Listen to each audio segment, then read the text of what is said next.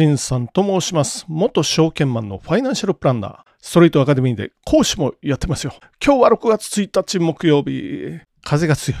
台風の影響かな。ちょっと接近してるところの地方の方ね。これ大変だと思いますけど。まあ今日も元気にやっていきましょう。聞くだけちょっと気になる今日の経済ニュース。まず一つ目のニュースはこちらから。産経新聞から。スマホ製造。国内勢風前の灯火。FCNT 破綻ちょっと読みましょう。5月30日に楽々本などスマートフォン端末の製造を手掛ける FCNT が経営破綻し、日本の携帯電話メーカーは風前の灯火となっている。5月には京セラなどもスマホ事業から撤退を決め、残った大手のソニーグループも海外勢に押される。米国のアップルやグーグルなどが大量生産でコストを抑え製造する高性能端末に勝てず、国内のスマホ市場は実質的に海外勢が独占しそうな勢いだ。はい、来ました。まあ、昨日、とついのニュースですけどね、楽々本っていう、まあ、ちょっとね、高齢者向きに、まあ、わかりやすく やってるような、そういうスマホが、つい最近もバルミューダっていうところがスマホから撤退しました。まあ、鳴り物入りみたいな感じで始めた割には、価格と性能が釣り合ってないっていうことで、不況ですよね。不況を撤退をせざるを得なかった。それに続いてですよね、京セラも撤退したが、あとは残す牙城はソニーだけと、そんな感じになってますよね。特にスマホですよ。これ日本の経営の人、まあ今知らないとは言わ言うことはないと思うんですけど、要するに日本の電機メーカー、まあ、特にスマホを作るぞみたいな、そういう人たち、国際分業体制っていうのを理解してますか？まあしてるでしょうけど当たり前ですよね。今アップル、まあファブっていうお話ですよ。ファブレスです。この中でもよく言いますよね。今やもうファブレスが当たり前の感じなんですよ。要するにファブっていうのは工場のことなんで、レスですかレスはないっていう意味ですよね。工場を持たないと。そういう形ですよ。まあ当然 iPhone 作ってますけど、これはアップルが直接作ってるわけじゃないですよね。本杯ですよ。本杯が作って、で、アップルの名前で売ると。で、企画とか、マーケティングとか、あとコンセプトももちろん、あ、まあ企画の中に入るか。これアップルがやりますよ。心臓部分のチップは TSMC っていう台湾の半導体メーカーが組み立ててますよ。で、この M2 チップに対しても設計はアップルですよ。まあ企画ももちろんね、アップルがやって、その設計書とか指示書通りに作るのが M2 チップなら TSMC で、本体全体は M2 チップとか、あと部品はあれ日本製も入ってますからね。日本製の部品とかパーツは持ってきて組み立てるのは本杯ですよ。本杯以外にもありますからね。3から5社ぐらい使ってますよ。アップルは。っていう、この国際分業ですよ。水平分業体制がもう当たり前と。Google もそうですよ。Google のピクセル、スマホですよね。これもどこが組み立ててんのかなよくわからないですけど、Google が工場なんて持ってないですから、どこかに頼んで組み立ててもらう。で、結構 Google なんかは、まあ Apple は高いですね。Apple の iPhone は高いけど、Google は割と、まあ良心的値段というか、まあ iPhone に差を離されるというよりも、Google は他でね、商売できるので、このハードウェアで儲けようとは思ってないので、割と、まあ性能に対しては安く売ってるはずというか、売ってますよね。これ、全然高いとは思わない。でも、さっきのバルミューダはっていう、まあ結局アップルもグーグルもソフトウェアやってますよっていうことですよ。他には、シャオミーなんていうのもあるし、どこだ？まあ、要するに中国メーカーですよね。中国メーカーも安くやってますよね。これに日本はもう中途半端っていう感じで、ソニーだけかろうじて残ってますよね。まあ昔このスマホが出てきだした時、10年ちょっと前かな。まあ僕は iPhone は持ってなくて、レグザフォンっていう、皆さん覚えてますか？レグザフォン。買いましたよ、レグザ。10年以上前ですけど、レグザフォン、そのキャリアを通じて、で、予約して、当時はね、ようやくね、まあ、iPhone 以外のが出てくるぞってなって大人気で、もう最初から不具合出まくりで、悲しくなりましたよね。もうこれ、日本メーカーでこれもできなくなったのかなと思って、ちょっと悲しくなった。で、その東芝がああなって、結局ですよね。日本のスマホメーカーもついにソニーだけになりましたよ。ソニーはイメージセンサーっていうところ、シェア50%ぐらい持ってるんで、これは何かというと、映像を電気信号に変えるって、まあ、カメラの技術ですよ。イメージセンサー持ってますよ。っていうことで、まあ、ソニーは生き残ってるけども、日本のもう凋落のこのシンボルみたいな感じですよね、スマホは。こういう形で、もう国際分業とかをやればいいのに、まだ系列間取引にこだわってるような会社も、まあまあありますよと思いながらも、次のニュースに行ってみましょう。次のニュースは日経新聞から、NVIDIA 時価総額1兆ドル。テックの勢力図一変、生成 AI で成長期待。読んでみます。半導体。NVIDIA の時価総額が30日に一時1兆ドル、140兆円ですからね。アップルやマイクロソフトなど、米巨大テクノロジー企業の1兆ドルグループに仲間入りした。チャット GPT など生成 AI 人工知能を支える黒子として成長期待を集め、テック業界の勢力図を一変させているというところで、まあ、ついに来ましたか、1兆ドル。まあ、他に1兆ドル軍団っていうのはですね、どこかな ?Google、まあ、Apple アメリカの中ではアップルが一番大きい。時価総額ですよ。で、それと争ってるのは1位、2位と結構争ってるんですけど、サウジアラムコっていうサウジの国営石油会社が世界の時価総額1位と2位と争ってますよ。他に大きいのはアマゾン、グーグル、フェイスブックが結構減ったかな。この生成 AI の中では NVIDIA が8割のシェア持ってるんで、今、もう1兆ドル。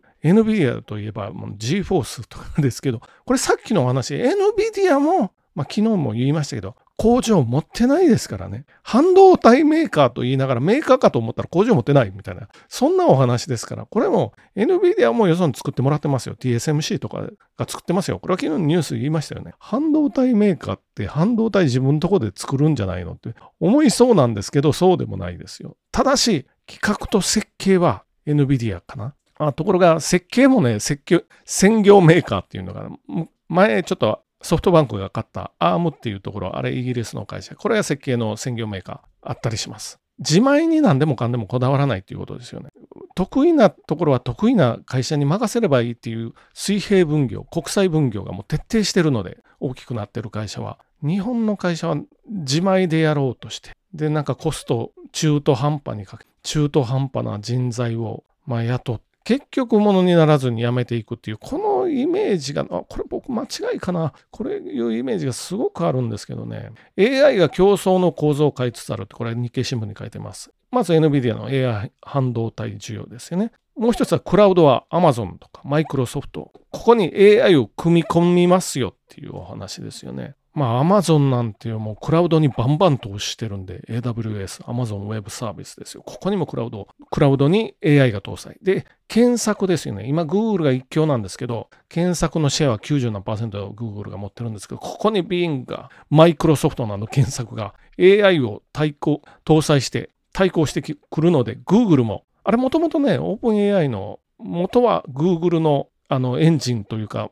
まあそういう多言語プログラムというか、それみたいですからね。で、Google もやってますよ、バード。で、SNS は TikTok が AI を駆使と。まあ、Facebook とかも言われてますからね。で、モビリティはテスラが AI をやって、今、自動運転をやろうとしてますよ。これ、こんだけ変わろうとしてんのに、これ大丈夫ですか？日本の企業さん。まだ系列間取引とか言ってんじゃないよ大丈夫ですか？って本当に。このまま我々は貧しくなるんじゃないかと非常に心配でしょうがないと。これはね、もう周回遅れどころではなくなってるような感じなんで、まあ、5週遅れ、5週ぐらい遅れてるぞっていうことですよ。まあ、さっきのあの楽々本のお話から、スマホからこの AI から、はるか彼方に行ってしまったなっていう。で、中国にも韓国にも抜かれて、一体どうなりますか？大丈夫。いや、大丈夫じゃない。と思いながらも、まあ皆さんどうですかね？というふうに思いながら次のニュースに、最後のニュースも日経新聞から、これはちょっとね、小さな記事だったんですけど、これは見逃せないと読みます。タイトル。日本車5社は EV 手遅れ、米機関評価、国内市場が未成熟。読んでみましょう。世界の自動車大手20社の電気自動車 EV シフトに対する評価で、トヨタ自動車やホンダなど日本車5社が最低の、う一回言いますよ。最低の出遅れに位置づけられた米研究機関国際クリーン交通委員会 ICCT が31日公表した報告書で明らかになった EV の市場ポジションと脱炭素に向けた戦略ビジョンで評価が低かったトヨタが販売してるまあ、EV ラインアップですね。電気自動車が平均航続距離が、まあ、トヨタでも400キロですからね。平均充電時間も他よりも平均よりも短いなど、まあ技術分野でそれでも注意なんですよ。真ん中ぐらい。ガソリン車すごいですけどね。ガソリン車が成功しすぎたのでこうなってるっていうのはありますけれどもね。で、総合ではトヨタ15位ですよ。20社のうち15位ですよ、これは。偏差値で言うと50より下回るぞっていう、そういうお話ですね。で、ホンダと日産は総合で16位、17位。で、鈴木が最下位。なぜならば22 2年時点で電気自動車販売してないですよ。鈴木最下位。20位でしょ ?16 位、17位、15位ですよ。まあ最上位のリーダーは EV 専業のテスラと中国の BYD ですよ。BYD もよく出てきますよね。テスラ、BYD、で、ドイツの BMW、この3社が、まあ、トップ3ということになってますよね。日本車の評価がかなり低い。これ韓国もそんなに高くないんですよ。もう一つ決定的なニュースが出てるので、これと合わせて、本杯、これも小さな記事。本杯、車大手と EV 自宅交渉、社名は明かさずということです。読みますよ。台湾電機大手の本杯精密工業が31日、本杯というのはあのシャープのグループ企業の頭の方ですよね。シャープは買われましたよ、本杯ね。定時株主総会を開き、本格参入を進める電気自動車 EV 事業について、自動車大手と生産受託について交渉している。どこかな？社名明かしてない。で、既存顧客であるところは ちょっと苦戦してますよ。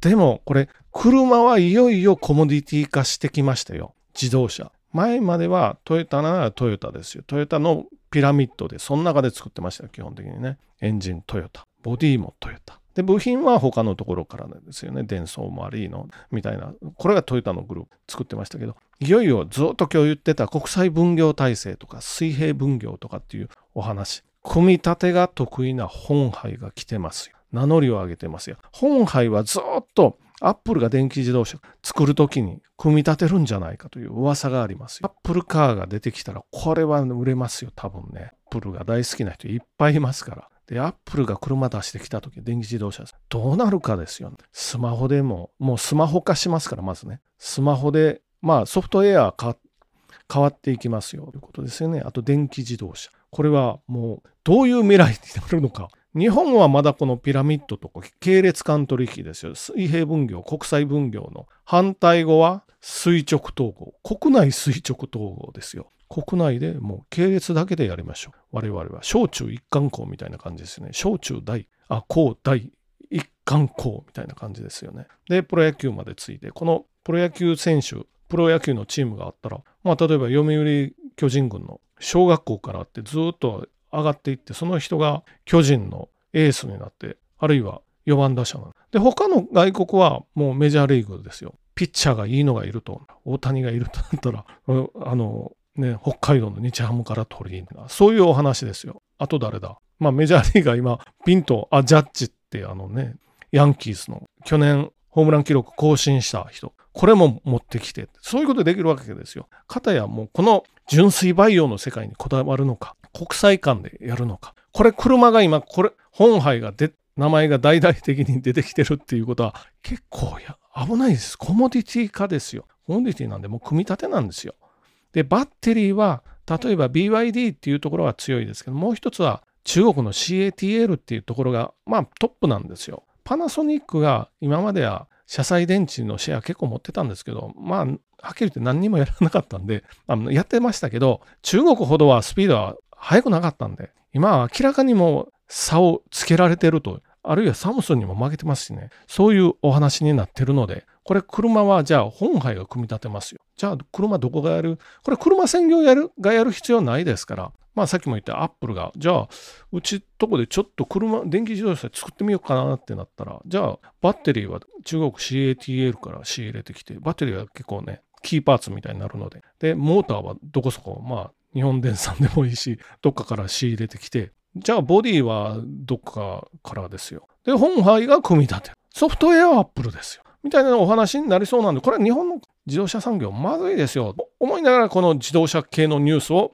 まあ、2つぐらい言って言いながら、まあ、ちょっと長くなったんで、じゃあまとめに行ってみましょう。まず1つ目は、楽々本破綻ですよ。お話。いよいよ日本に、まあ、スマホ作ってるのはソニーだけ。でもこれ海外で作ってるのかなっていう、そういうお話です。2つ目、NVIDIA。時価総額1兆ドルですよ。あちなみにトヨタは日本で一番大きな会社ですけど、まあ、40兆円ぐらいじゃないですかね、時価総額。それよりも倍以上、倍というかもう3倍以上大きくなってますよ、NVIDIA。これ自分のところで工場持ってないですよ。半導体メーカーなので、自分で作ってると思いきや、よそに頼んでますよ。TSMC が作ってますよっていう、そういうお話でした。3つ目は、日本のもう基幹産業、自動車産業にコモディティ化の波が恐れ押し寄せてます。今までやられたスマホ、その前へ行くとテレビ、そういう流れになりそうになってきてます。これは危ないっすよって思いながらも、じゃあ終わっていきましょう。じゃあ今日もご清聴どうもありがとうございました。